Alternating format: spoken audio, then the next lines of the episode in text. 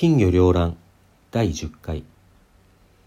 谷久保の家の庭にささやかながらもコンクリート建ての研究室ができ新式の飼育のプールができてみれば福一には楽しくないこともなかった。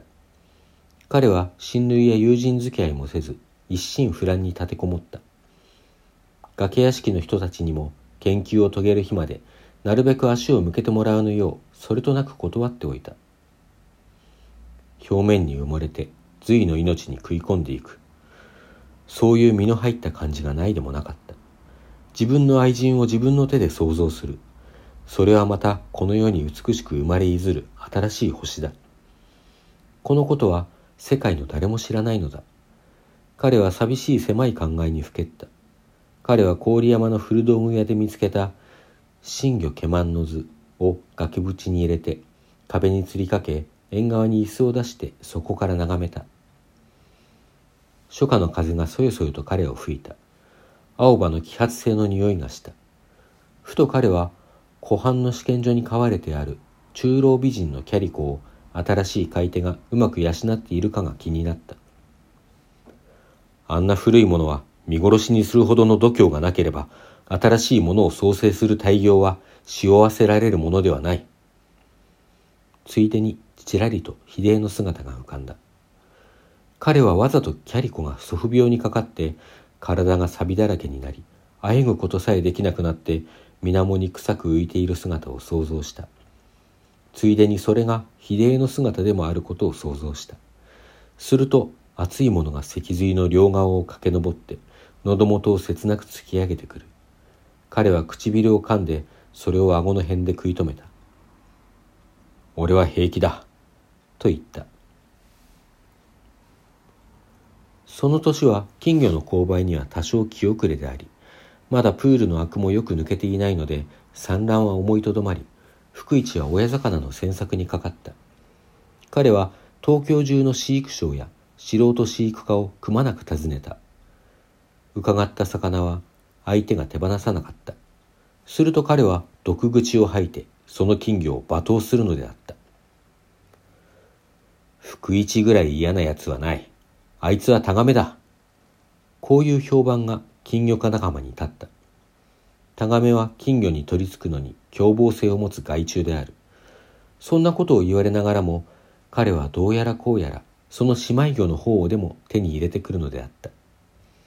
彼の信じて立てた方針では、完成文化魚のキャリコとか集金とかに、もう一つ一種の勾配の拍車をかけて理想魚を作るつもりだった。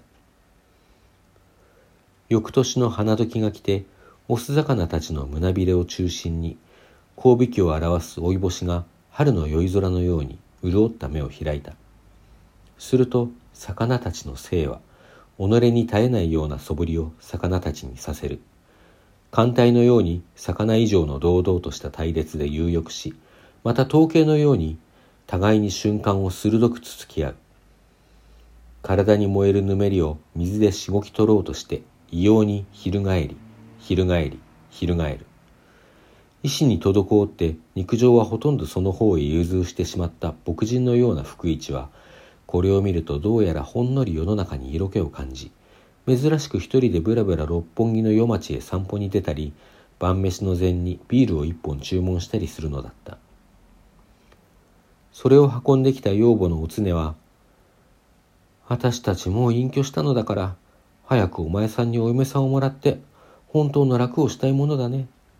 世間並みに結婚を督促した。僕の家内は金魚ですよ。酔いに紛れて、そういう人事にはくさびを打っておくつもりで、福一はこう言うと、養母は、まさか、お前さんは一体子供の時から金魚は大して好きでなかったはずだよ、と言った。養父の宗十郎は、この頃台頭した古典復活の機運にそそられて、再び荻江節の師匠に戻りたがり40年ぶりだという十回を前触れにして三味線のバチを取り上げた。荻江節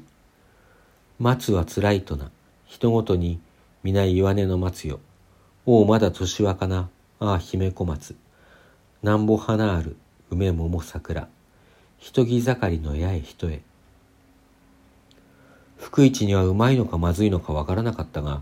蓮行の花を隔てた母屋から聞こえる伸びやかなしわがれ声を聞くと執着の流れをおぼつかなく差をさす一個の人間がしみじみ哀れに思えた。養父は普段相変わらず打金魚を牧草のように売っていたができたものは定蔵の紹介が買い上げてくれるので販売は骨折らずに済んだ。だがとても安く仕切るので素人の商売人にはかなわないよ。福一お前は定蔵に気に入っているのだから代わりにたんまり踏んだくれ。と宗十郎はこぼしていった。そして多額の研究費を福一の代理になって定蔵から取ってきて痛快がっていた。福一は親たちが何を言っても黙って聞き流しながらせっせとプールの水を変えた。別々に置いてあるオス魚とメス魚とそっと一緒にしてやった。それから湖の黙々からはるばる取ってきた柳のひげ根の消毒したものを大事そうに縄に挟んで沈めた。空は小青に澄みよどんで小鳥は日の光を水飴のように翼や背中に粘らしている朝があった。縁側から空気の中に手を差し出してみたり頬を突き出してみたりした福一はやがて「風もないよし」と言った日覆いの吉すだれを三部ほどめくって覗く隙間をこしらえて待っていると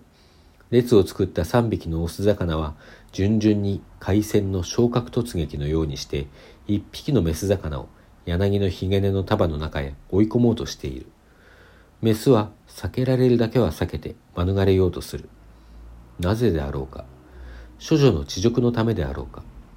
生物は本来性の独立を愛おしむためか。それともかえってオスを誘うコケットリーか。ついに免れきれなくなってメス魚は柳のひげ根に美しい小粒の真珠のような産卵をまき散らして逃げていく。オス魚らは勝利の腹をひらめかして一つ一つの産卵に電撃を与える。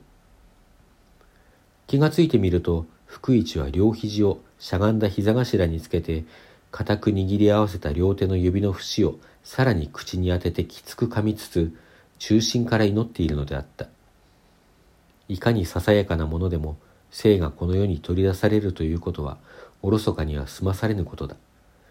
福一のようにエンジン症にかかっている者には産む者が人間に遠ざかった生物であるほど緊密な衝動を受けるのであった。まして危惧を抱いていた医師の金魚と金魚が福一のエゴイスチックの目的のために共同して生を取り出してくれるということは福一にはどんなに感謝しても足りない気がした。休養のためにメス魚とオス魚と別々に離した。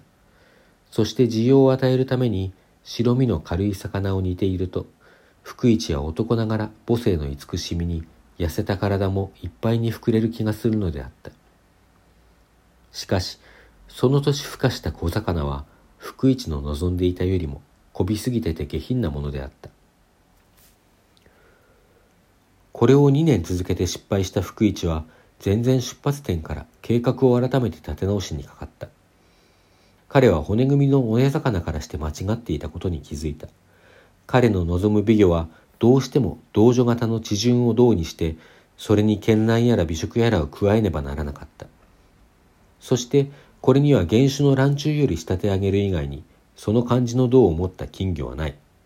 福一の心に政子の子供の時の卵中に似た地順な姿が思い出された。とにもかくにも政子に影響されていることの多い自分に彼は久しぶりに悔しさを繰り返したその苦痛は今ではかえって懐かしかったしかし彼は弱る心を奮い立たせ一旦政子の影響に降伏して乱中の素朴に帰ろうとも